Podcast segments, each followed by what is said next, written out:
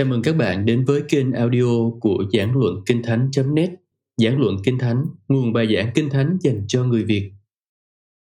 Loạt bài Trọng trách lãnh đạo của người Nam. Diễn giả David Paulson.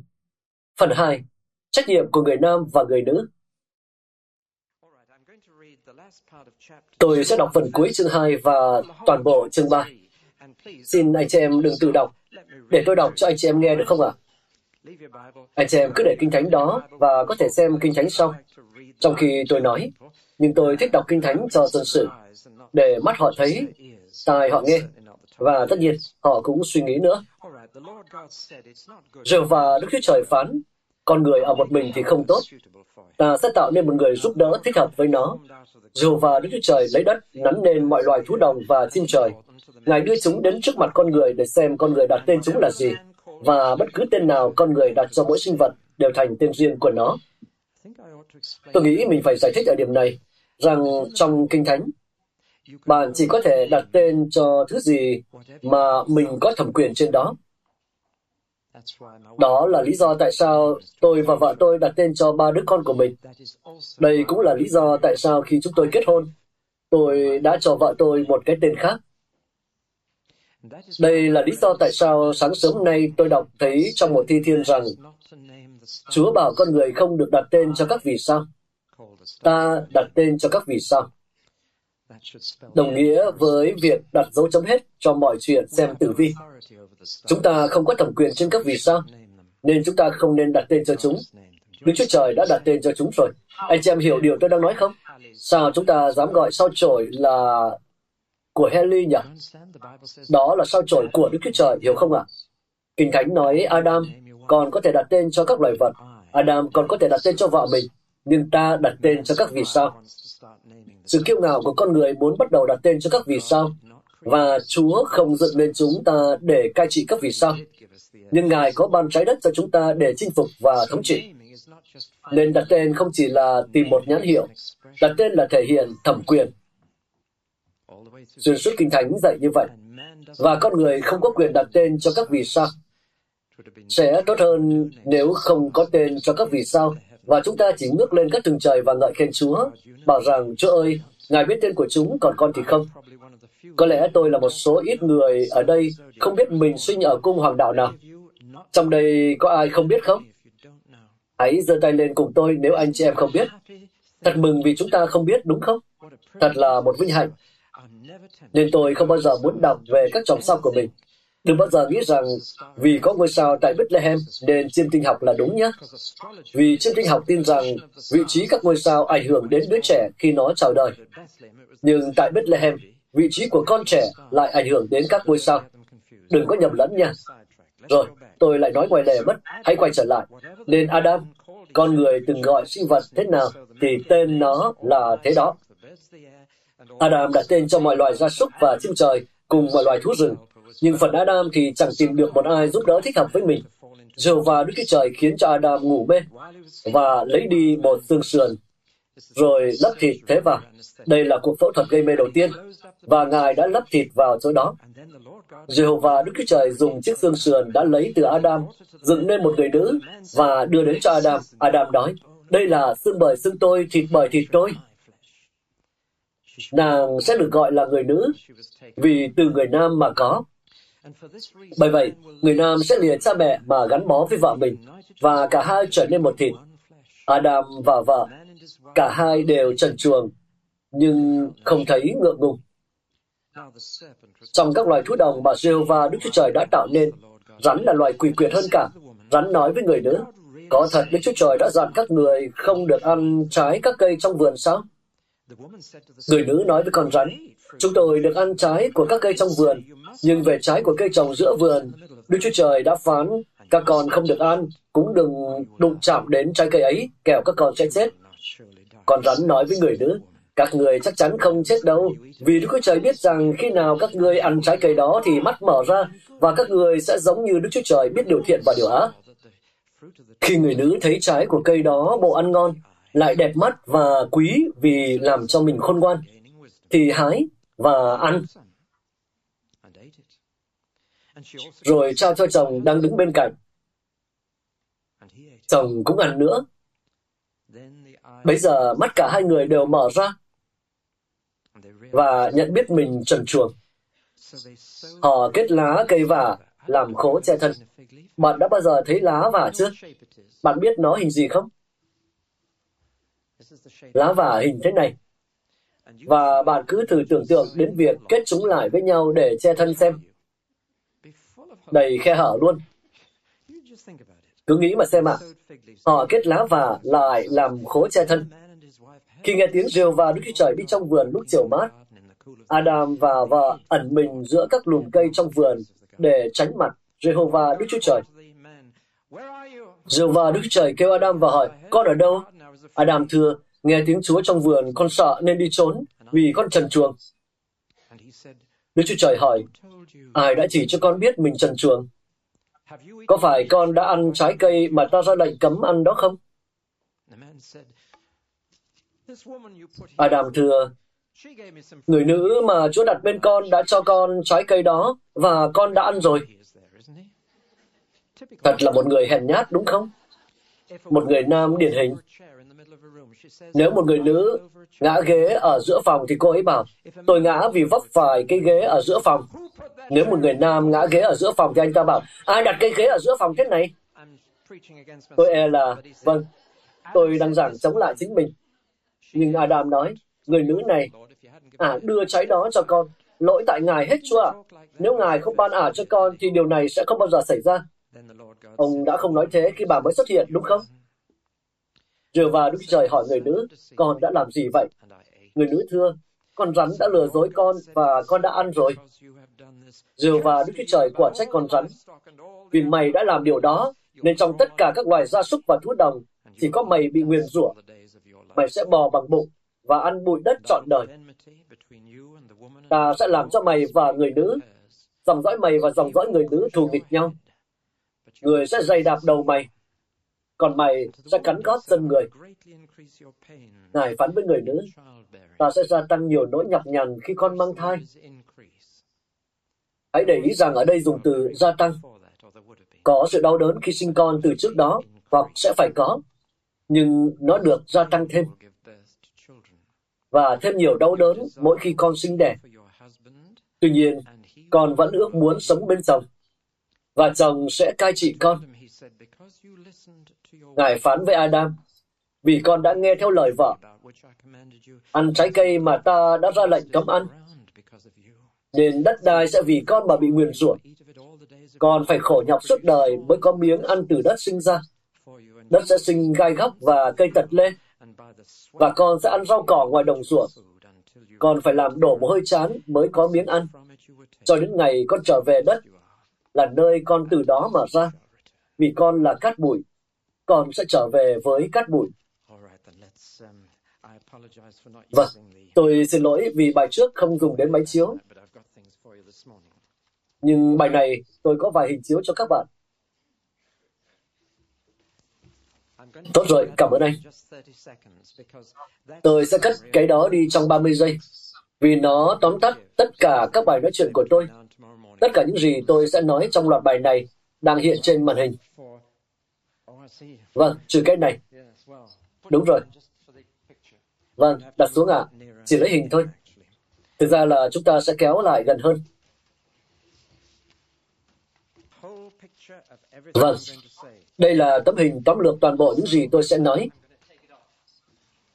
Giờ tôi sẽ cất nó đi.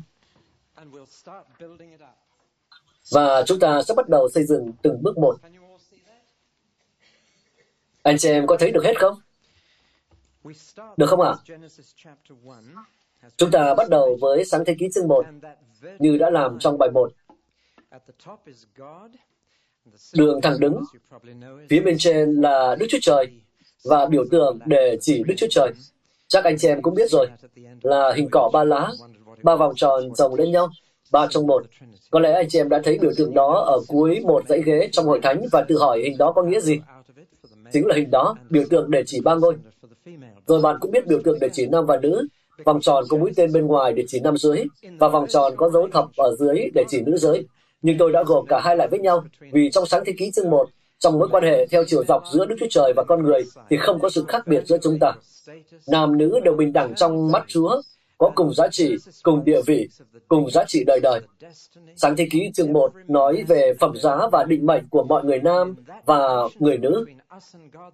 Trong mối quan hệ đó giữa chúng ta và Đức Chúa Trời, không có sự khác biệt giữa người nam và người nữ trong tư cách thuộc linh, trong giá trị thuộc linh. Chúng ta thật sự cần biết khẳng định đầu tiên về giới tính trong Kinh Thánh, nói rằng chúng ta bình đẳng trước Chúa. Và đừng bao giờ quên điều đó. Tôi đã nói trong bài trước rằng bạn rất cần có một cuốn kinh thánh chỉ ra khi nào Chúa phán bằng văn xuôi và khi nào Ngài phán bằng thơ. Nếu có cuốn kinh thánh như vậy, thì văn xuôi giống như một cột báo in với các từ dàn đều sang hai bên. Nhưng thơ thì các dòng ngắn hơn. Giờ thì hãy nhìn vào cuốn kinh thánh của bạn xem có thế không. Câu duy nhất trong sáng thế ký chương 1 ở thể thơ là câu 27. Đó là khi Đức Chúa Trời cao hứng làm thơ. Vì với thơ, Chúa phán từ lòng Ngài đến lòng bạn và đang truyền đạt cảm xúc của Ngài với bạn. Còn với văn xuôi thì Ngài đang truyền đạt từ tâm trí Ngài đến tâm trí bạn và truyền đạt suy nghĩ của Ngài với bạn.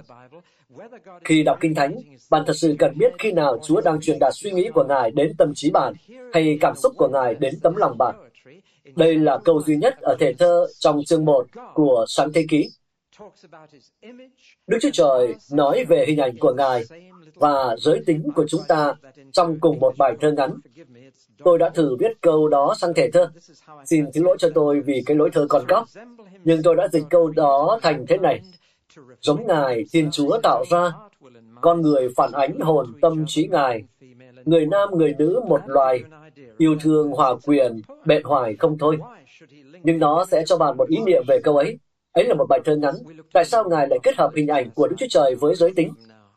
Chúng ta đã xét đến một số khả năng trong bài trước rồi, nên tôi sẽ không nói lại nữa. Nhưng suy cho cùng, thì điều Ngài muốn nói là thế này. Dù chúng ta là nam hay nữ, dù chúng ta là đàn ông hay phụ nữ, và tôi đã rút ra sự khác biệt giới tính là một điều liên quan đến thể chất, và giới là điều liên quan đến thể chất, cảm xúc, khí chất. Chúng ta là đàn ông hay phụ nữ theo giới, còn là nam hay nữ là theo giới tính. Và chúng ta thật sự đang xét đến giới trong sáng thế ký chương 1. Vì có sự khác biệt giữa chúng ta. Cái anh ngã ghế và nói, ai để cái ghế đấy, là nói theo giới, chứ không phải giới tính của mình. Anh ta đang nói theo cách của đàn ông, chứ không phải của phụ nữ. Nếu tập hợp một đám đàn ông lại với nhau và nghe họ nói chuyện, thì bạn sẽ thấy họ có thể nói về các món đồ trong khoảng thời gian rất lâu. Một vài quý cô ngồi lại với nhau, thì bạn sẽ nghe thấy họ nói về con người trong cùng một khoảng thời gian như vậy. Đó là khác biệt về giới, và cảm tạ Chúa vì điều đó. Mỗi bên đều cần bên còn lại. Đó là sáng thế ký chương 1, đường thẳng đứng. Đức Chúa Trời tạo nên loài người, hay man trong tiếng Anh. Man ở sáng thế ký chương 1 không phải là một cá nhân. Man ở đây có nghĩa là loài người, một từ có tính đoàn thể, có nghĩa là tất cả mọi người.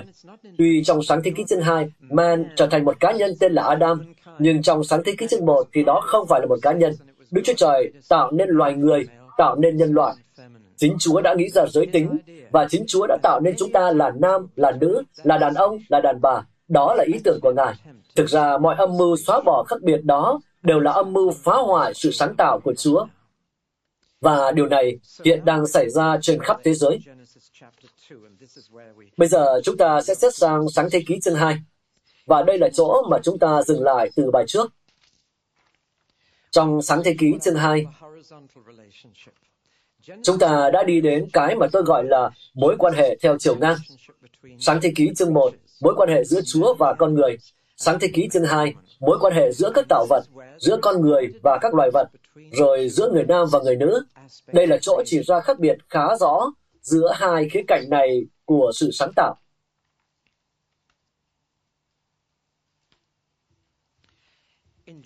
Trong sáng thế ký chương 2, Đức Chúa Trời đang điều phối các tạo vật của Ngài, liên hệ chúng với nhau để có trật tự giữa chúng, để chúng có thể chung sống trên trái đất, dù chúng khác nhau, và chung sống trong sự hài hòa và hòa hợp.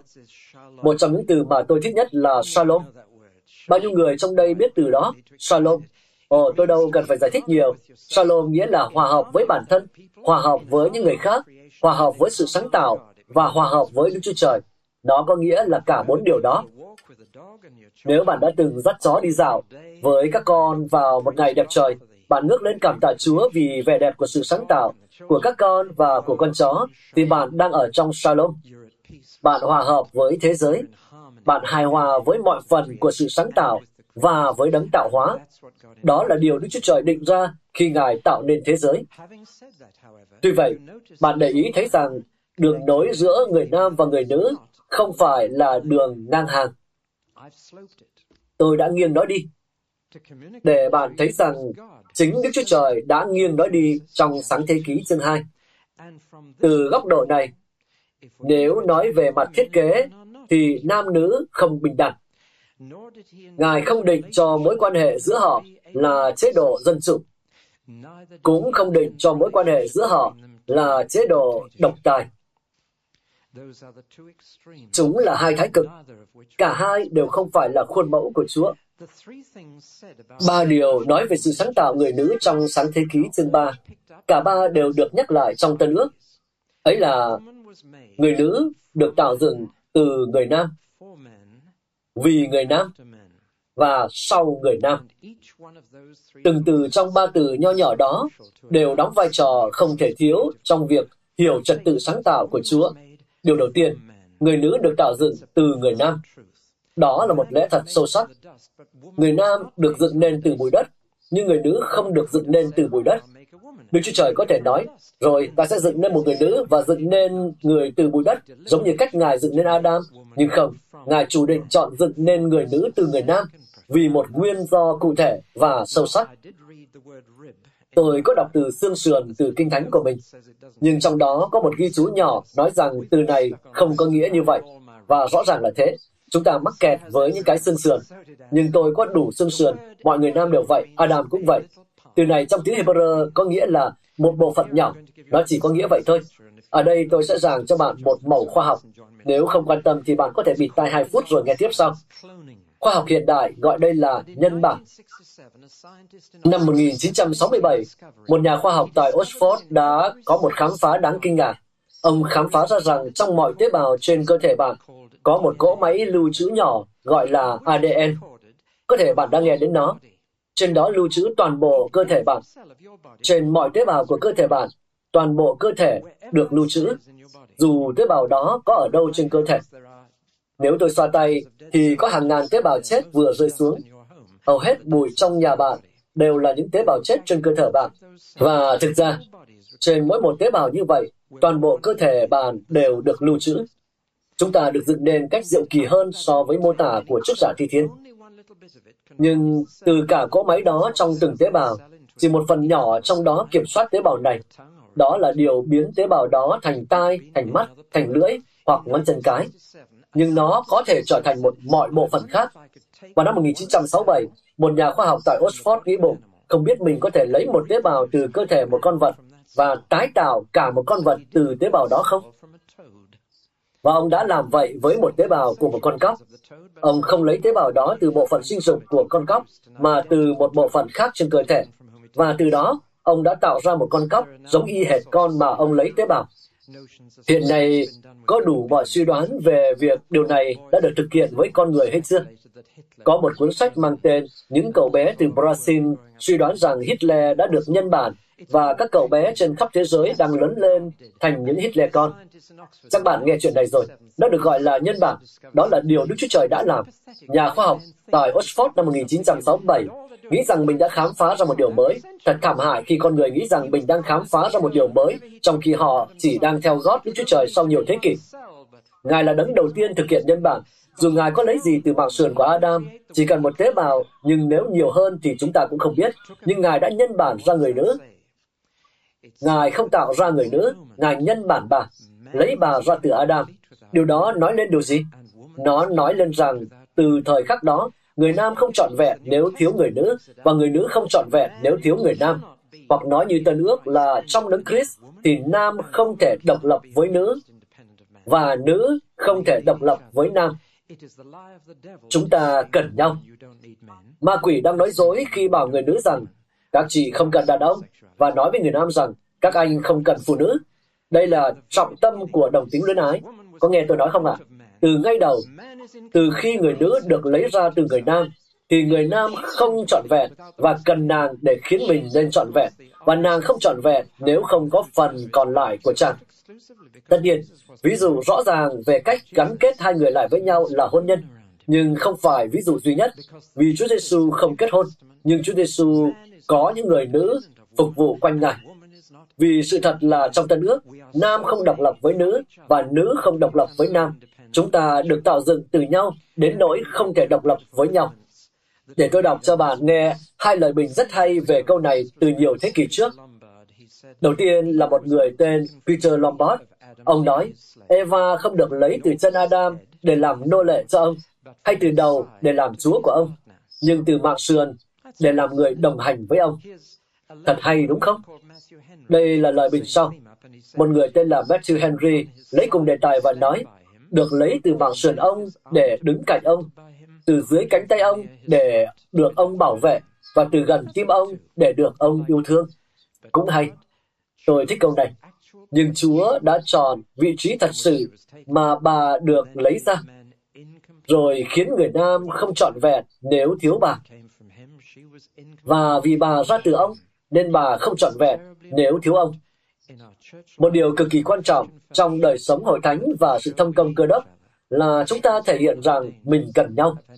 Đó là một trong những mối nguy của bất cứ tổ chức nào chỉ hạn chế trong một giới tính. Nam nữ không thể hành xử như thể họ độc lập với nhau. Không phải trong đấng Christ, vì trong đấng Christ, sự sáng tạo được phục hồi. Điều thứ hai trong sáng thế ký chương 2 mà chúng ta phải xét đến không chỉ là người nữ được tạo dựng từ người nam, mà nàng còn được tạo dựng vì người nam, hay cho người nam, vì người nam. Điều đó lại được nhắc trong Tân ước khi Phaolô nói thế này, người nam không được tạo dựng vì người nữ, nhưng người nữ vì người nam. Một trong những lời nói dối mà ma quỷ đang dạy cho người nữ là nói rằng cô phải vì chính mình rằng cô và chính cô có quyền là chính mình, là một người trọn vẹn, bộc lộ chính mình, tìm thấy chính mình. Thậm chí điều đó đã đi vào các cuốn sách cơ đốc, rằng mục đích chính của bạn trong cuộc sống là tìm thấy nhân dạng của chính mình, khiến mình nên trọn vẹn như một cá thể độc lập, tìm thấy những tài năng của bạn. Đó là một cách diễn đạt khác, cho đến khi bạn là chính mình. Nhưng đó không phải là lý do bạn được tạo dựng. Nếu không thì bây giờ vợ tôi đã ở viện tâm thần rồi. Vợ tôi đã sống với tôi trong 30 năm. Nhưng nguyện Chúa chúc phước cho bà ấy trong 30 năm. Bà ấy đã dành cả đời để giúp tôi làm công việc mà Chúa ban cho tôi. Theo nhiều chuyên gia thời nay thì bà ấy đã lãng phí 30 năm cuộc đời khi làm điều đó. Nhưng tôi biết trong hai chúng tôi, ai sẽ có phần thưởng lớn hơn. Có một câu trong Kinh Thánh tôi luôn thấy đáng khích lệ. Câu đó nói rằng ai đưa một ly nước lạnh cho một nhà tiên tri thì sẽ nhận phần thưởng của nhà tiên tri. Thật tuyệt đúng không? Bạn không phải thực hiện một chức vụ để có được phần thưởng của người thực hiện chức vụ ấy. Bạn chỉ cần giúp đỡ chức vụ đó, dù là một ly nước. Bạn có hiểu thông điệp không? Chính Chúa Giêsu đã phán vậy. Nên hãy nghĩ đến phần thưởng mà một số người trong đây sẽ nhận được chỉ nhờ rót nước lọc vào cốc, tùy thuộc vào việc bạn đưa cốc cho ai, tất nhiên rồi. Bạn đã bắt đầu cảm nhận được điều gì đó ở đây chưa? Không phải là lãng phí cuộc đời khi bạn giúp một người làm công việc của anh ta. Thực ra, hai từ mà Chúa ban cho người nam và người nữ hoàn toàn không thể đảo ngược. Từ đầu được ban chỉ cho người nam, chứ không cho một người nữ nào và từ người giúp đỡ được ban chỉ cho người nữ, chứ không cho một người nam nào. Có sự khác biệt trong cách chúng ta liên hệ với nhau. Và Đức Chúa Trời đã tạo ra sự khác biệt đó không phải bởi vì chúng ta không bình đẳng trong mắt Ngài, mà vì Ngài biết rất rõ rằng chế độ dân chủ giữa hai người sẽ chẳng đi đến đâu. Nếu mỗi người có một phiếu bầu, thì điều gì sẽ xảy ra? Có thể nói là chữ loạn viết hoa. Chế độ dân chủ làm sao có tác dụng khi chỉ có hai phiếu trong đó. Bạn hiểu điều tôi đang nói không? Nhưng nó cũng không đồng nghĩa với chế độ độc tài, và tôi sẽ trở lại với điều đó. Nghe này, một trong những lý do tôi tổ chức buổi nhóm cho nam giới vào thứ hai là vì tôi sẽ nói với chồng các chị em điều gì đó, nên hãy để tôi thay đổi họ. Các chị em đừng cố thay đổi họ. Người đàn ông của các chị em được thay đổi bởi những người nam. Một số người trong chúng tôi đang cố gắng hết sức có thể. Bạn biết đấy, lần trước khi tôi đến Úc, tôi nói, xin tổ chức cho tôi những buổi nhóm chỉ gồm toàn nam giới trên khắp nước Úc, chỉ cho người nam thôi. Thế mà các chị em cứ sung phong và đòi dự các buổi nhóm. Thế là tôi đi đâu, người ta cũng cho tôi một buổi nhóm với những người nam, còn lại là cả nam lẫn nữ. Đó không phải là điều tôi bảo họ là Chúa muốn, nhưng người ta đã sắp xếp như vậy. Bây giờ tôi nhận ra rằng mình đã sai khi chấp nhận sự sắp xếp của họ. Ước gì tôi không đồng ý. Bà có biết điều gì đã xảy ra ở những chỗ mà tôi có được buổi tối với những người, chỉ những người nam không? Các bà vợ vây lấy tôi và nói, ông có thể quay lại được không? Chúng tôi sẽ cho cánh mày râu đi học cả tuần. Nên nghe này, tôi sẽ nói với những người nam vào tối thứ hai, và tôi sẽ không bảo chị em điều tôi sẽ nói với họ. Tôi chỉ bảo chị em điều tôi sẽ nói với các chị em, được không? Nên đừng nghĩ là vì tôi chỉ nói với các chị em nên tôi phiến diện. Tôi sẽ nói một số điều khá mạnh với họ vào tối thứ hai. Hãy làm sao để họ đến được đó nhé. Nhưng đừng ra lệnh cho họ đến đó nha. Điều thứ hai là người nữ được tạo dựng vì người nam. Một đặc ân cao quý và sẽ nhận được phần thưởng khi người nữ tự mình làm là giúp một người nam làm công việc của mình. Đây không phải là hạ bệ, không phải là một vị trí thấp kém hơn, mà là một sự kêu gọi cao cả. Nhưng tất nhiên là bạn phải tin cậy một Chúa Trời, thấy trong nơi kín nhiệm và ban thưởng cho những việc thực hiện ở sau cánh gà. Đó là Đức Chúa Trời mà tôi biết. Vì tôi có thể xuất hiện trước đám đông nhiều hơn và thường xuyên ở trên bục giảng hơn. Nhưng tôi biết phần thưởng mà Đức Chúa Trời sẽ ban cho người nữ đứng sau tôi. Vì công việc của bà ấy cũng quan trọng không kém. Điều thứ ba trong sáng thế ký chương 2 là người nữ được tạo dựng sau người nam. Chúng ta sẽ không bao giờ đoán ra một trong ba điều này từ sáng thế ký chương 1. Cho nên nếu xây dựng suy nghĩ của mình về vai trò và mối quan hệ giữa nam và nữ chỉ trên sáng thế ký chương 1 thì bạn sẽ bỏ lỡ ba điều tôi đang nói đây. Vì cả ba đều ở trong sáng thế ký chương 2 và chúng ta cần cả sáng thế ký chương 1 lẫn sáng thế ký chương 2 để đưa ra khuôn mẫu về sự sáng tạo của Chúa. Cho nên hai chương này mới quan trọng hơn mọi điều khác trong cả Kinh Thánh liên quan đến chủ đề này. Và điều thứ ba là người nữ được tạo dựng sau người nam. Điều đó có gì quan trọng? Rất đơn giản thế này. Trong Kinh Thánh và trong suy nghĩ của Đức Chúa Trời, nếu bạn ra trước một ai đó, thì bạn có trách nhiệm với người đó. Cho nên, con đầu lòng trong gia đình Hebrew được giao trách nhiệm chăm sóc cho cả gia đình khi người cha qua đời. Còn cả mang trọng trách đó trong vai trò con đầu lòng. Nhưng hẳn là bạn đã thấy điều đó trong nhà mình. Bạn có đứa con nhỏ sinh sau những đứa khác một vài năm không? Bạn đã thấy cách những đứa khác trông đứa nhỏ chưa? Gần đây, tôi đến một gia đình tại Worcester và một đứa bé 6 tuổi đang bế một đứa nhỏ dưới một cánh tay thế này, đầu bên này, chân bên kia, rồi đi đi lại lại. Tôi bảo bà mẹ, sao chị có thể chịu được nhỉ? Cô ấy đáp, chúng tôi có lúc nọ lúc kia ấy mà, vì thằng bé cứ bế đứa nhỏ đi đi lại lại như con mèo tha con chuột vậy. Nhưng người mẹ lại tự hào khi thấy đứa lớn chịu trách nhiệm với đứa bé. Adam là con đầu lòng, cho nên ông chịu trách nhiệm về Eva. Chút nữa tôi sẽ cho bạn thấy rằng xuyên suốt phần còn lại của Kinh Thánh, Eva tuy là người đầu tiên làm sai, nhưng bà không hề bị quy trách nhiệm với sự xâm nhập của tội lỗi và sự chết đến trên nhân loại. Bạn đã bao giờ để ý đến điều đó chưa? Bà là người đầu tiên, nhưng không bị quy trách nhiệm. Tại sao lại không nhỉ? Trong Tân ước, ai bị buộc tội đưa sự bất tuân và sự chết đến với nhân loại? Adam luôn là như vậy. Vì ông là con đầu.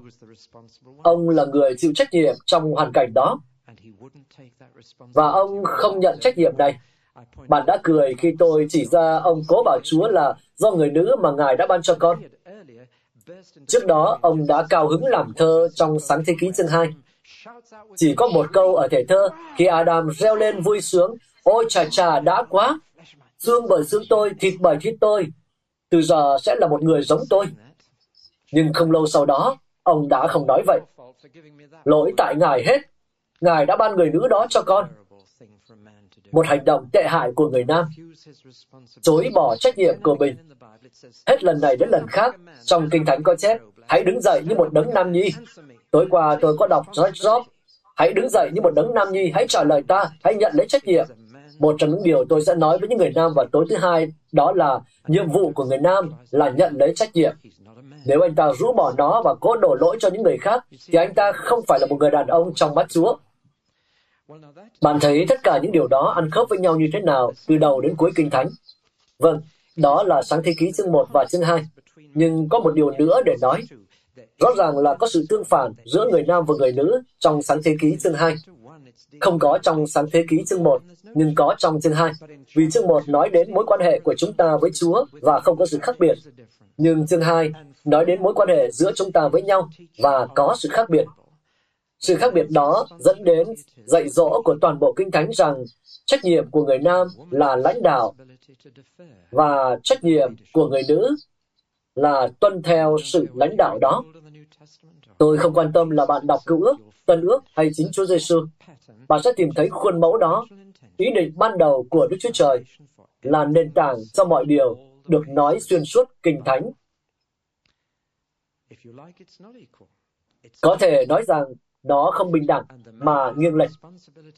Người nam có trách nhiệm chỉ huy xã hội và người nữ có trách nhiệm tuân theo sự lãnh đạo đó. Một trong những lý do được đưa ra là trong mối quan hệ gần như theo chiều ngang này, trong mối quan hệ nam-nữ này, có một hình mẫu để tất cả đều thấy về Thiên Chúa và con người. Cho nên tôi mới dùng đường gạch nối. Bạn có thể thắc mắc tại sao? Vì Chúa muốn chúng ta có trải nghiệm ở mức dưới này để giúp chúng ta hiểu được trải nghiệm ở mức trên kia. Vì vậy, mối quan hệ nam nữ cho chúng ta một hiểu biết trọn vẹn về mối quan hệ Thiên Chúa con người. Người nam tượng trưng cho cương vị làm cha của Đức Chúa Trời và người nữ tượng trưng cho đức tin của con người. Và với các chị em, đức tin đến dễ dàng và tự nhiên hơn so với người nam. Để tôi chỉ ra điều đó. Đây là lý do tại sao xuyên suốt Kinh Thánh, Đức Chúa Trời được xác định bằng từ ngữ chỉ người nam. Đức Chúa Trời là Ngài, ngôi nam, chứ không phải ngôi nữ. Nhưng xuyên suốt Kinh Thánh, dân Đức Chúa Trời lại luôn được xác định bằng những tính từ chỉ người nữ. Chúa Giêsu yêu hội thánh và phó chính mình vì nàng. Cho nên, mối quan hệ Đức Chúa Trời, con người tương ứng với mối quan hệ nam nữ, nắm được không ạ? Điều này cực kỳ quan trọng. Xuyên suốt cựu ước, Đức Chúa Trời được miêu tả là chồng của dân Ngài, và Israel được miêu tả là vợ của Đức Chúa Trời. Ngài nói với nàng qua Jeremy và nói, chúng ta đã có một kỳ trăng mật tuyệt vời cùng nhau trong hoang mạc. Vậy vấn đề từ đâu mà ra? Đức Chúa Trời phán, ta có phải là một người chồng bội tín với nàng không? Tại sao nàng lại bỏ ta để theo những người đàn ông khác? Nói cách khác, mối quan hệ giữa Chúa và con người được khắc họa xuyên suốt kinh thánh như mối quan hệ nam nữ, và hai điều này tương ứng với nhau. Chỉ có điều hơi nghiêng một chút, nắm được không ạ? Nếu ngang bằng thì không tương ứng. Nhưng nếu hơi nghiêng thì có. Vì khi đó, chúng ta có thể hiểu được Paulo đã nói gì với những người chồng. Ông nói, hỡi người làm chồng, hãy yêu vợ mình như đấng Christ yêu hội thánh. Tôi sẽ nói với những ông chồng ý nghĩa của câu đó vào thứ hai. Nhưng rồi, hỡi người nào vợ, hãy thuận phục chồng như hội thánh thuận phục Chúa. Nên đường gạch nối chỉ đi lên theo một chiều thôi, nắm được không ạ? Bạn đã hiểu những gì tôi cho vào biểu đồ chưa? Cực kỳ quan trọng. Bài trước, tôi có nói về Nhã Ca, và tôi chia sẻ thật rằng sách đó làm tôi bối rối trong nhiều năm. Tôi thực sự nghĩ là Chúa đặt Nhã Ca ở đó để xem bạn là loại người như thế nào, như bạn đã biết. Tôi thực sự khá khó chịu khi nói chuyện với những người tìm thấy những lẽ thật thuộc linh rất sâu sắc trong sách đó mà tôi không tài nào tìm được. Tôi chỉ thấy một bản tình ca giữa một chàng trai và một cô gái, chẳng thấy nói gì đến Chúa, đến thiên đàng, đến cầu nguyện. Buổi trước tôi đã bảo bạn rằng khi đọc được cụm từ mà cô gái nói giữa ngực tôi, tôi đọc được một bản giải kinh tĩnh nguyện nói rằng cụm đó có nghĩa là giữa cựu ước và tân ước. Tôi nghĩ, cứu mình với. Mình sẽ không tài nào hiểu nổi sách này vì mình không thể thấy điều đó. Vâng, và tôi thở phào nhẹ nhõm khi phát hiện ra rằng trong nhã ca, lựu có nghĩa là lựu và nho có nghĩa là nho. Rồi hoa huệ nghĩa là hoa huệ và ngực có nghĩa là ngực. Vâng, thật nhẹ nhõm khi biết Kinh Thánh nói gì thì nghĩa là như vậy. Nhưng khi bạn phát hiện ra điều đó, bạn biết rằng Nhã Ca không còn là phúng dù với rất nhiều ẩn ý được mã hóa trong các sự vật nữa. Sách là một phép tương đồng đơn giản, có nghĩa rằng mối quan hệ yêu đương của con người giống như mối quan hệ thiên thượng. Và những điều chàng nói về nàng là điều Chúa nói về bạn, và những điều nàng nói về chàng, bạn có thể nói về Chúa. Người yêu dấu thuộc về tôi, và tôi thuộc về chàng. Tôi có thể nói vậy về vợ tôi và về Chúa của tôi. Mối quan hệ rất giống nhau. Nhưng bạn không thể đảo ngược lại. Đức Chúa Trời là cha, chứ không phải là mẹ. Đức Chúa Trời là ngài, ngôi nam, chứ không phải ngôi nữ. Và dân sự Chúa là ngôi nữ. Bạn biết không, khi bạn nhận ra điều này và bắt đầu đọc Kinh Thánh, đặc biệt là các tiên tri, phần lớn ở thể thơ, nhớ không ạ? À? Bạn sẽ gặp một số chương lạ lùng. Chẳng hạn, một ngày nọ, có một người giảng đạo và người đó trong giờ cầu nguyện buổi sáng, người đó hỏi, Chúa ơi, hôm nay Ngài có muốn con làm gì không? Chúa đáp, có, hôm nay ta muốn con làm một điều. Ta muốn con ra ngoài đường và tìm một cô gái điếm. Nhưng Chúa ơi, con là người giảng đạo mà. Hãy tìm một cô gái điếm. Ngài muốn con làm gì với cô ta, thưa Chúa? Ta muốn con cưới cô ta. Sau đó thì sao, thưa Chúa? Hãy sinh con cái. Nhưng ta phải cảnh báo là đứa đầu sẽ được hai vợ chồng yêu. Đứa sau à sẽ quay lưng, nên hãy đặt tên là không được yêu. Do đứa sau. Còn đứa thứ ba thậm chí chẳng phải là con của con, nên hãy đặt cho đứa thứ ba là không phải của ta. Wow, ông đang dẫn thân vào một gia đình thật là hỗn loạn. Sau đó thì sao thưa Chúa? Rồi à sẽ lại đứng đường, à sẽ quay lại nghề cũ. Sau đó thì sao thưa Chúa? Còn phải đi tìm ả, và khi tìm thấy ả, hãy mua ả từ tay chủ chứa ả. Đưa ả về lại nhà và yêu ả. Rồi sau đó thì sao thưa Chúa? Rồi hãy đi và bảo dân Israel ta rằng ta cảm thấy như vậy về chúng. Nếu đọc sách tiên tri OC mà không rưng rưng nước mắt, thì bạn không đọc Kinh Thánh đúng cách rồi. Nếu bạn đọc sách OC, thì sẽ thấy Ngài nói với con dân Israel qua vị tiên tri này, làm sao ta bỏ ngươi được? Làm sao ta đối xử với ngươi như Atma hay như Seboim được? Ngươi là cô dâu của ta. Đức Chúa Trời phán vậy. Những câu ở thể thơ và đang nói lên rằng mối quan hệ nam nữ giống hệt như mối quan hệ Thiên Chúa con người. Nắm được không ạ? À? Điều này xuất hiện xuyên suốt trong Kinh Thánh. Để tôi đọc cho anh chị em một sách tiên tri khác trong cựu ước. Chúa giê va phán với Jerusalem, nguồn gốc và sinh quán của ngươi là đất Canaan. Cha ngươi là người Amorit, mẹ ngươi là người Hethit. Lúc ngươi sinh ra, ngày ngươi mới đẻ, rốn ngươi chưa cắt. Ta cũng chưa rửa ngươi trong nước cho sạch sẽ, chưa sát bằng muối, chưa bọc bằng khăn. Chẳng có mắt nào đói trong ngươi để làm một trong những việc đó cho ngươi. Vì lòng thương xót ngươi, nhưng ngươi đã bị ném giữa đồng trống trong ngày ngươi sinh ra, vì người ta ghê tởm ngươi. Khi ta đi ngang qua, thấy ngươi cựa quậy trong vũng máu mình, ta phán với ngươi rằng, dù ở giữa vũng máu, ngươi hãy sống. Thật, ta phán với ngươi, dù ở giữa vũng máu, người hãy sống. Ta đã làm cho ngươi thêm nhiều ra như cây mọc ngoài đồng. Người đã nảy nở, lớn lên và trở nên rất xinh đẹp. Ngực ngươi nảy nở, tóc ngươi dài ra, nhưng ngươi vẫn còn trần truồng. Khi ta đi ngang qua và nhìn thấy ngươi, thấy ngươi đã lớn, đến tuổi yêu đương, ta lấy áo ngoài trùm trên ngươi để che sự trần truồng của ngươi. Phải, ta đã thề với ngươi, kết ước với ngươi và ngươi thuộc về ta. Chúa giê va phán vậy, ta rửa ngươi trong nước, làm cho sạch máu vấy trên mình ngươi và sức dầu thơm cho ngươi. Ta mặc áo theo cho ngươi, mang giày sắc nam, thắt lưng bằng vải gai mịn và đắp bằng hàng lụa cho ngươi. Ta lấy đồ nữ trang tô điểm cho ngươi, đeo vòng vào tai, mang kiềng vào cổ, tra khoen nơi mũi, đeo hoa tai vào tai và đội vương miện đẹp trên đầu ngươi. Như vậy, ngươi được trang sức bằng vàng, bằng bạc, áo quần của ngươi bằng vải gai mịn, bằng hàng lụa, bằng đồ thêu.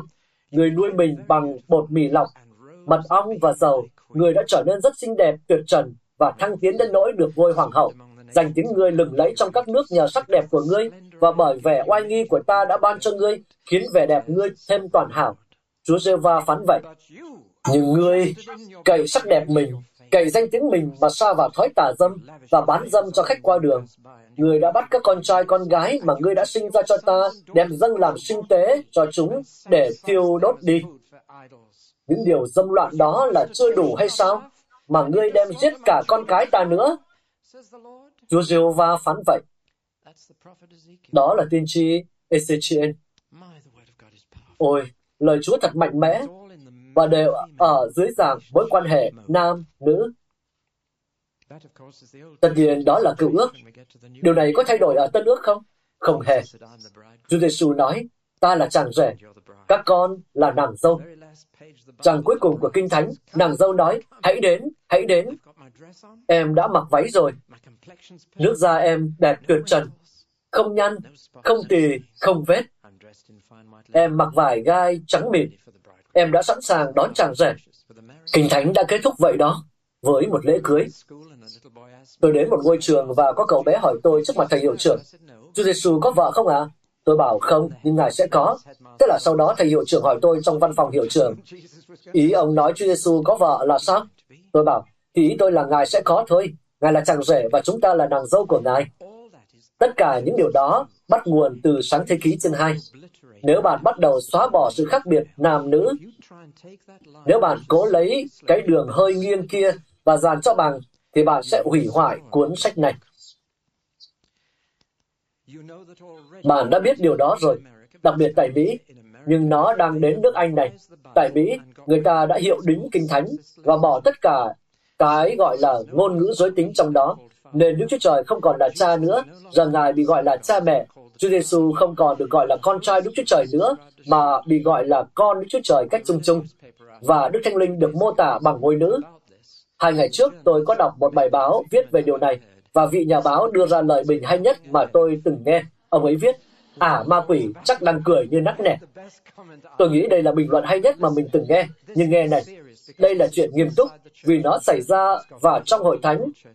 Và tôi bảo này, nó đã tóm được toàn bộ các hội thánh tự do. Giờ nó đang tóm lấy các hội thánh tin lành truyền thống, thậm chí đang tóm lấy các hội thánh ân tứ, và họ không nhận ra mình đang vứt bỏ điều gì. Cái lãng mạn tình tứ của cả Kinh Thánh, Nhã ca nằm ngay giữa Kinh Thánh vì lẽ đó, sách này, như tôi đã nói trong bài trước, là một bức thư tình. Không ai từng yêu bạn quá nhiều như đấng đã viết cuốn này cho bạn. Đó là điểm cốt yếu để đọc Kinh Thánh, không như một liều thuốc mà như một bức thư tình. Và bạn sẽ lấy sự lãng mạn ra khỏi Kinh Thánh, sự lãng mạn của một Đức Chúa Trời quá yêu thương thế gian. Bạn sẽ lấy hết điều đó đi nếu bạn hủy hoại trật tự sáng tạo của Chúa.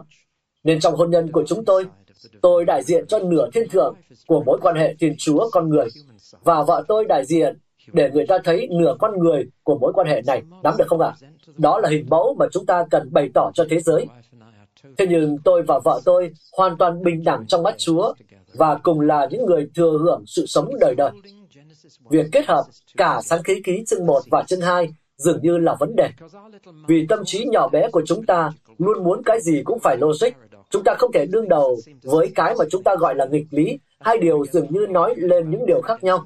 Cho nên chúng ta mới tranh luận nảy lửa về tiền định và ý chí tự do, thuyết Calvin và Arminius.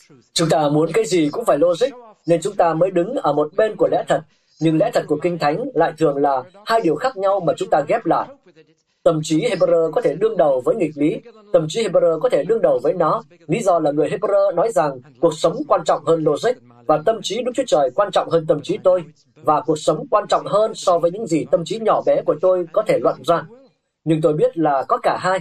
Bạn thấy đó, tôi tin vào sự tiền định thiên thượng và ý chí tự do của con người, vì cuộc sống là như vậy. Và giống như người Hebrew, giờ đây tôi tiếp nhận cuộc sống như nó vốn có. Đó là khuôn mẫu mà Đức Chúa Trời đã định. Bình đẳng trong mắt Ngài, nhưng có sự khác biệt về chức năng và đường nằm nghiêng giữa chúng ta sẽ phản ánh mối quan hệ Đức Chúa Trời, con người. Nếu cố đảo ngược hoặc thậm chí chỉ cao bằng mối quan hệ đó, thì chúng ta hủy hoại khuôn mẫu của mối quan hệ. Bởi lẽ chúng ta chỉ hiểu tình yêu của Chúa vì hiểu được tình yêu giữa một người nam và một người nữ. Bà có hiểu điều tôi vừa nói không? Đó là điều Kinh Thánh muốn nói. Chúng ta chỉ có thể hiểu những lẽ thật thiên thượng từ trải nghiệm của mình ở dưới đất này, cho nên Chúa Giêsu mới phán bằng các dụ ngôn. Ngài luôn nói rằng vương quốc thiên đàng như một người nữ tìm đồng xu bị mất. Thấy không ạ? À? Điều gì đó trong trải nghiệm trên đất giúp chúng ta hiểu những lẽ thật thiên thượng. Và vương quốc thiên đàng, tình yêu Thiên Chúa dành cho con người như tình yêu người nam dành cho người nữ và người nữ dành cho người nam, giống như vậy. Nên chúng ta có thể hiểu điều đó từ trải nghiệm con người của mình. Sẽ thế nào khi nhìn vào mặt Đức Chúa Trời và nói, người yêu dấu thuộc về tôi, và tôi thuộc về chàng. Một số người có mặc cảm tự ti và cảm giác bị đè nén. Hãy lấy một vài lời lẽ trong nhã ca. Có một câu mà chàng trai nói với cô gái rằng, em đã cướp đi trái tim anh. Hãy nghe mà xem. Các bạn đều sẽ đi và đọc nhã ca đúng không? Bạn có biết là mỗi khi làm hôn lễ cho một cặp đôi, tôi luôn bảo họ là đi trăng mật, hãy đọc hết nhã ca và đừng có tìm ý nghĩa thuộc linh trong đó. Chỉ cần tận hưởng tình yêu của con người vì Thiên Chúa đã nghĩ ra điều đó, để rồi nhận ra rằng tình yêu của Ngài là như thế, rằng Ngài là chàng rể và chúng ta là nàng dâu. Nhưng rồi tôi đến với một phần khá buồn của câu chuyện. Tôi đến với sáng thế ký chương 3. Hãy đưa thêm một chút vào bảng. Sáng thế ký chương 3 làm méo mó hình ảnh này và nghiêng đường kia quá nhiều. Chúng ta đang phải chịu đựng một thế giới mà tội lỗi đã nghiêng cán cân quá nhiều. Thay vì chỉ dẫn dắt và lãnh đạo, người nam trở thành người cai trị. Thay vì tuân theo người nam, thì người nữ lại bất tuân người nam. Thay vì hòa hợp, chúng ta có tranh chiến, sự cạnh tranh giữa hai giới tính. Chúng ta đang sống trong một xã hội rất cạnh tranh trong thế giới phương Tây, và sự cạnh tranh đó hiện đang xảy ra giữa hai giới tính. Đức Chúa Trời không bao giờ định ra sự cạnh tranh đó. Ngài định cho họ bổ sung cho nhau, chứ không phải cạnh tranh. Vâng, hãy xem điều đó diễn ra như thế nào. Rõ ràng là ai nhìn vào thế giới này cũng thấy nó không ở trong tình trạng ban đầu. Không ai nhìn vào thế giới quanh mình và nói nó rất tốt lành. Thực chất thì nó rất tệ hại. Điều gì đó ở đâu đó dưới đường này có vấn đề. Khoa học đưa ra câu trả lời thế này. Khoa học nói rằng đó là kết quả của sự tiến hóa. Chúng ta chỉ là những loài vật bỏ ra khỏi đống bùn. Và đó là tàn dư từ thực tế rằng chúng ta đã không tiến hóa đủ xa. Nói cách khác, khoa học nói rằng con người đang tiến hóa và sẽ tiếp tục tiến hóa cho đến khi chúng ta sống trong một thế giới tốt đẹp hơn mà chúng ta đã tạo lập. Quan điểm đó thậm chí còn đi vào trong chính hội thánh qua những người như Ted Hart, de Chardin. Có lẽ chưa bao giờ bạn nghe đến ông ta. Một vị linh mục công giáo cố đưa toàn bộ khái niệm tiến hóa vào tư duy cơ đốc. Ít nhất thì Vatican hiện tại đã tuyên bố rằng ông ta là một kẻ dị giáo, cũng có cái đúng. Nhưng ý niệm rằng con người đang tiến hóa và mớ hỗn độn hiện tại của chúng ta, sự đấu tranh sinh tồn, đó là cụm từ theo Darwin, là bởi vì thực tế rằng chúng ta vẫn đang tiến hóa lên và vẫn còn đi một chặng đường dài phía trước. Nhưng thực ra, người ta lý giải cho mớ hỗn độn của chúng ta rằng nó từng tệ hơn, nhưng nó sẽ tốt lên và sẽ tiếp tục tốt lên như lời một thủ tướng Anh, cứ thế tiến lên, tiến lên, tiến lên mãi. Nói cách khác là cuộc sống sẽ trở nên ngày càng tốt đẹp hơn. Người ta từng nói vậy vào đầu thế kỷ 20, nhưng sau hai thế chiến thì không có quá nhiều người tin rằng điều đó sẽ xảy ra. Nếu có thì chỉ là sự lạc quan xưa cũ. Tuy nhiên, đó là câu trả lời của khoa học. Câu trả lời của Kinh Thánh trái ngược hoàn toàn với khoa học. Khoa học nói rằng con người đang tiến hóa và sẽ tiếp tục tiến hóa, nên mọi thứ sẽ trở nên tốt đẹp hơn. Kinh Thánh nói rằng mọi thứ từng rất tốt đẹp, nhưng con người đã sa ngã. Vâng, bạn hãy chọn một trong hai điều đó, nhưng tôi biết điều nào tương ứng với thực tế nhất, rằng mớ hỗn độn của chúng ta không phải lúc nào cũng vậy. Ban đầu không có sự cạnh tranh giữa hai giới tính, mà chỉ có sự hòa hợp. Ban đầu phụ nữ không phải coi thường đàn ông vì bạo ngược. Đó không bao giờ là kế hoạch của Chúa. Đó là kết quả của một điều đã xảy ra mãi từ ban đầu. Và giờ đây chúng ta phải nhìn vào điều đó và xem tại sao nó lại xảy ra và xảy ra như thế nào. Điều đầu tiên rõ như ban ngày là Satan cố lôi kéo người nữ tự tách mình ra khỏi chồng. Cho nên chị em mới dễ bị tổn thương khi tách mình ra khỏi các anh em. Tôi đang nói rằng tôi hy vọng trong tình yêu thương, sự thấu hiểu và đồng cảm. Nhưng tôi nói lại rằng nếu chị em không được các anh em bảo vệ, thì chị em cực kỳ dễ bị Satan tấn công. Tôi hy vọng rằng những chị em không có chồng là người lãnh đạo thuộc linh vẫn để chồng các chị quyết định cho các chị đến với hội nghị này. Không phải là, ồ, anh ấy không quan tâm đâu. Ý tôi không phải là như vậy. Đó là sự bao biện cho đủ thứ. Anh ấy có quyết định là chị em nên đến không? Thậm chí chị em có để anh ấy ra quyết định như vậy không? Ồ, nhưng anh ấy chưa tin Chúa. Điều đó thì tạo ra sự khác biệt gì nào? Chồng chị em vẫn là một người đàn ông. Anh ấy là người đàn ông của chị em. Đừng bao giờ coi thường sự khôn ngoan của anh ấy. Vì suy cho cùng thì anh ấy cũng đã chọn các chị em. Nên hẳn là anh ấy khá khôn ngoan. Về sau chúng ta sẽ trở lại với điều đó khi nói đến thực tiễn. Nhưng nghe này, Satan rất thích dụ người nữ xa khỏi người nam và lừa nàng. Cho nên quá nhiều người nữ đã và đang bị Satan lừa dối. Ai hiện đang là nhà thông linh nổi tiếng nhất Anh Quốc? Doris Stokes, một người phụ nữ. Hãy nghĩ đến phong trào thời đại mới. Ai đã khơi mào tất cả những điều đó? Chính là bà Blavatsky, rồi Annie Bevan, mở ra thông thiên học. Thời đại mới ra từ đó. Ai đứng sau chiêm tinh học? Vâng, nhà chiêm tinh của Ronald Reagan, thời còn trẻ là một người nữ, tên là Carol Richter, và một người khác tên là Evangeline Adams. Ai đã mở ra hội cơ đốc khoa học? Bà Mary Baker Eddy. Giữa vòng các nhà nhãn thông có Jean Dixon, một người nữ. Đừng hiểu sai ý tôi. Những người nam cũng lầm lạc và bị lừa dối. Nhưng ma quỷ rất thích dụ người nữ tách ra khỏi chồng mình, tách ra khỏi những người nam và lừa dối họ. Bạn hãy để ý rằng Tân ước quy trách nhiệm cho Adam vì tội lỗi tại vườn Eden, vì tuy vợ ông bị lừa trước, nhưng ông không hề bị lừa. Tân ước nói rằng Adam không bị lừa dối. Ông biết rất rõ điều mình đang làm, cho nên Chúa mới khắt khe với Adam đến vậy. Ông không bị lừa. Eva mới bị dối gạt. Bà bị dối gạt trong mắt nhìn, thấy một thứ có vẻ hấp dẫn. Bà bị dối gạt trong lý trí, trong tư duy. Và bà bị lừa vì con rắn trích sai kinh thánh. Hay nói đúng hơn là lời Chúa cho bà. Ma quỷ làm ba điều với lời Chúa cho Eva. Hắn trích lời Chúa với bà, nhưng hắn bớt đi một chút, hắn thêm vào một chút và xuyên tạc đi. Và bà chỉ phát hiện ra một trong ba điều đó, chỉ một điều, và bà đã bị lừa dối. Một phần là bởi vì con người rất thích tranh luận. Đàn ông rất thích tranh luận. Đó là điểm yếu và điểm mạnh của chúng ta. Yếu là vì khi chúng ta tranh luận chỉ để tranh luận, còn mạnh là vì chúng ta không dễ dàng xa vào những điều mà chúng ta muốn tranh luận cho ra lẽ.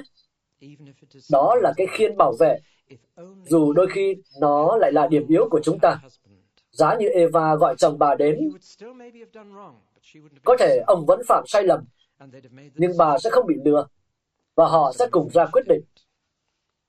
Nhưng tôi e là bà đã không làm như vậy. Tôi muốn nói rằng mình không tin, và đây là một điều sẽ khiến một số bạn ít nhất là suy nghĩ lại. Tôi không tin rằng truyền giảng cho vợ mà không có chồng là điều đúng đắn. Một trong những lý do còn quá nhiều bà vợ trong hội thánh đi trước chồng về mặt thuộc linh là vì chúng ta đã làm như vậy. Và chúng ta dẫn họ đi trước chồng mình. Bạn không thể làm vậy với một người vợ Do Thái, vì đời sống gia đình Do Thái rất mạnh mẽ và lành mạnh. Đó là đời sống gia đình tốt nhất trên thế giới. Nếu bạn cố lôi kéo một người vợ Do Thái cùng tỏa sáng với mình, cô ấy sẽ nói, hãy nói với chồng tôi về chuyện đó bạn không thể làm điều này. Bạn có thể làm với các bà vợ người ngoại, xứ Do Thái thì không. Tôi tin là chúng ta không được bắt trước phương pháp truyền giảng của Satan, mà hãy truyền giảng cho các cặp vợ chồng cùng với nhau. Họ là một thịt, và Chúa không muốn chen chân vào giữa chồng và vợ. Nên hãy truyền giảng cho các ông chồng cộng với các bà vợ. Tôi nói điều đó ra để các bạn suy nghĩ. Còn với tôi, thì đó là suy luận logic từ vườn Eden. Bây giờ Satan biết hắn đang làm gì. Eva bị lừa, nhưng Adam là người chịu trách nhiệm. Adam phải chịu trách nhiệm. Khi Đức Chúa Trời trừng phạt cả ba, Ngài đã phán với con rắn trước. Bạn biết đấy, có hôm tôi đến gara của một người nam và anh ta có những con rắn khổng lồ. Tôi không nhớ nổi tên của anh ấy. Không nhớ nổi. Nhưng anh ấy nuôi rắn trong gara. Tôi không hiểu sao lại có người làm như vậy và vợ anh ta lại để như vậy. Nhưng dù sao thì cũng có những con rắn trong gara. Và anh ấy bắt một con rắn dài mét rưỡi, bảo tôi cầm nó rồi nói, nhìn này, tôi sẽ chỉ cho anh một thứ. Anh ấy lật những cái vảy lên khoảng 2 phần 3 về phía đuôi, lật chúng lên và giữa đó có một cái chân nhỏ dài khoảng một phân. Anh ấy hỏi, chắc anh không biết là rắn có chân đúng không? Tôi bảo, không. Anh ấy nói, chúng không dùng được chân vì chân chúng quá nhỏ, không chạm đến đất. Con nào cũng có chân. Bạn biết đấy, tôi nhìn vào đó và nghĩ, ôi, và tôi đã đọc Kinh Thánh rất lâu rồi. Tôi đã thấy những bức tranh trong trường Chúa Nhật vẽ con rắn nói chuyện với Eva. Đó không phải là một con rắn, đó là một con thằn lằn với những cái chân lớn, loài bò sát có chân. Nhưng con rắn nào cũng có những cái chân nho nhỏ mà không dùng được. Bạn có biết điều đó không? Ồ như thể Chúa để lại một lời nhắc nhở, giống như hình thập tử trên lưng con lừa mà đôi khi bạn nhìn thấy. Như thể Chúa để lại một lời nhắc nhở cho chúng ta về tất cả những điều này. Nhưng dù sao thì Ngài cũng rửa xả con rắn và nó mất chân hay không dùng được chúng. Nhưng rồi Ngài phán với người nam và bảo ông rằng giờ đây công việc của ông sẽ trở nên vô cùng cực nhọc.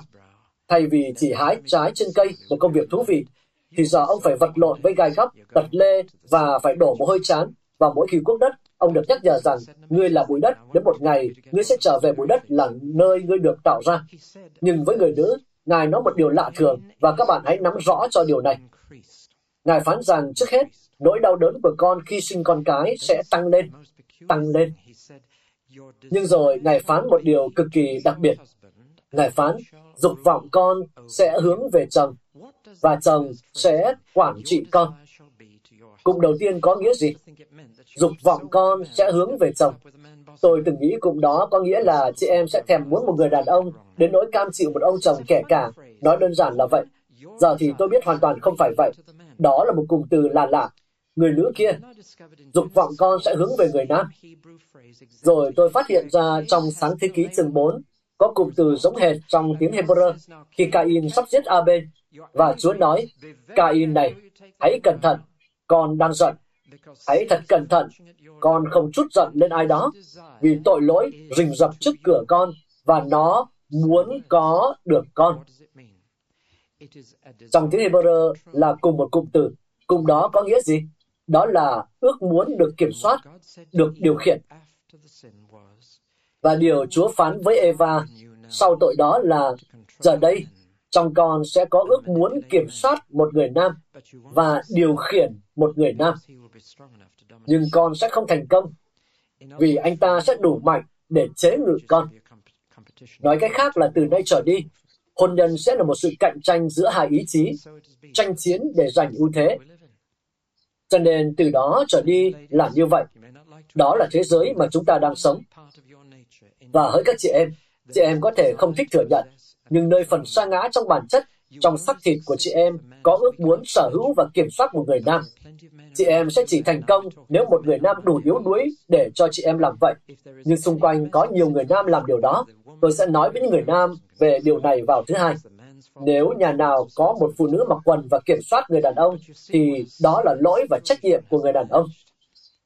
Nhưng bạn thấy đó, một tình cảnh thật đáng buồn đã xuất hiện một người nữ không tuân theo một người nam và muốn kiểm soát anh ta, nhưng một người nam có quyền để cai trị cô và chế ngự cuộc sống cô. Tuần này tôi đã nghiên cứu một cuốn Atlas đã ra mắt mang tên Những người phụ nữ của thế giới. Nó được thi hiện bởi những người theo nữ quyền. Đó là một cuốn Atlas khiến những người nam mở mắt, trắng váng và ngượng ngùng nhất về mọi khía cạnh trong đời sống phụ nữ trên khắp thế giới và cách họ bị đối xử tại các quốc gia khác nhau. Một kết luận mà tôi rút ra sau điều này là tôi không thể hiểu nổi tại sao lại có những người nữ hoan nghênh Hồi giáo khi nhìn vào các biểu đồ về tác động của tôn giáo đó trên người nữ và cả Ấn Độ giáo nữa. Nó khiến tôi khá tự hào khi nhìn vào cơ đốc giáo. Các chị em, hãy cảm ơn Chúa vì mình được sinh ra tại một đất nước cơ đốc. Vẫn có những điều đáng phản nàn, và tôi không nói rằng tất cả đều đúng giữa vòng các cơ đốc nhân chứ không nói đến các quốc gia cơ đốc. Tuy nhiên, hãy nghiên cứu cuốn Atlas này và chị em sẽ ngợi khen Chúa vì mình được sinh ra tại một đất nước mà Đấng Christ có ảnh hưởng nào đó trên xã hội. Dù sao thì vẫn đáng xấu hổ, nhưng thông điệp của cả cuốn sách này là về nạn mại dâm và nạo phá thai, về việc phụ nữ làm ra hơn nửa số thực phẩm của thế giới, việc phụ nữ làm cùng vừa một công việc nhưng bị trả thấp hơn. Tất cả đều có trong cuốn này. Khi nhìn vào đó, tôi đọc thấy câu chuyện của sáng thế ký chương 3 về những người nam cai trị những người nữ và là những người đang nói rằng cách duy nhất để được tự do là không tuân theo người nam và chống lại họ. Đó là thông điệp của cuốn Atlas này. Nhưng có một phương cách hay hơn, và đó là được cứu chuộc qua đấng Christ. Tôi sẽ giải thích điều đó trong bài nói chuyện khác. Tôi nghĩ mình gần kết thúc bài hôm nay rồi, nhưng tôi sẽ để lại cho bạn một vài dòng khá u ám. Đây là một câu trích từ những người nam mà tư tưởng của họ đã định hình nền văn minh phương Tây của chúng ta. Đây là lời Plato, vị triết gia Hy Lạp, mà triết lý của ông vẫn là gốc rễ trong hệ thống giáo dục của chúng ta. Ông nói, những kẻ sống một đời gian ác sẽ đầu thai thành phụ nữ. Và đó là Plato mà ngày nay giáo dục hiện đại vẫn đang tán dương. Còn đây là Aristotle, vị triết gia Hy Lạp nổi tiếng khác. Phụ nữ chỉ là một phần cắt xẻo của đàn ông.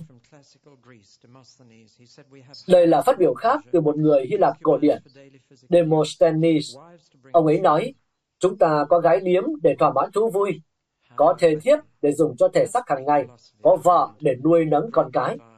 Các bạn thấy sao về câu này? Đó là triết lý Hy Lạp, đứng sau một phần lớn trong hệ thống giáo dục của chúng ta. Còn đây là một trích dẫn từ Ibsen. Ông viết một vở kịch mang tên Nhà búp bê.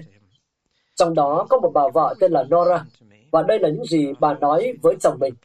Anh luôn đối tốt với tôi, nhưng nhà mình chẳng khác gì một cái phòng đồ chơi, còn tôi là búp bê vợ của anh. Cũng giống như ở nhà tôi là búp bê con của bố vậy, còn bọn nhỏ là búp bê của tôi. Tôi cứ nghĩ anh chơi với tôi thật vui. Tôi không tin điều đó nữa. Tôi tin rằng trước hết, tôi là một con người có lý trí, cũng giống anh. Hay trong mọi trường hợp, tôi phải cố gắng trở thành một người như vậy.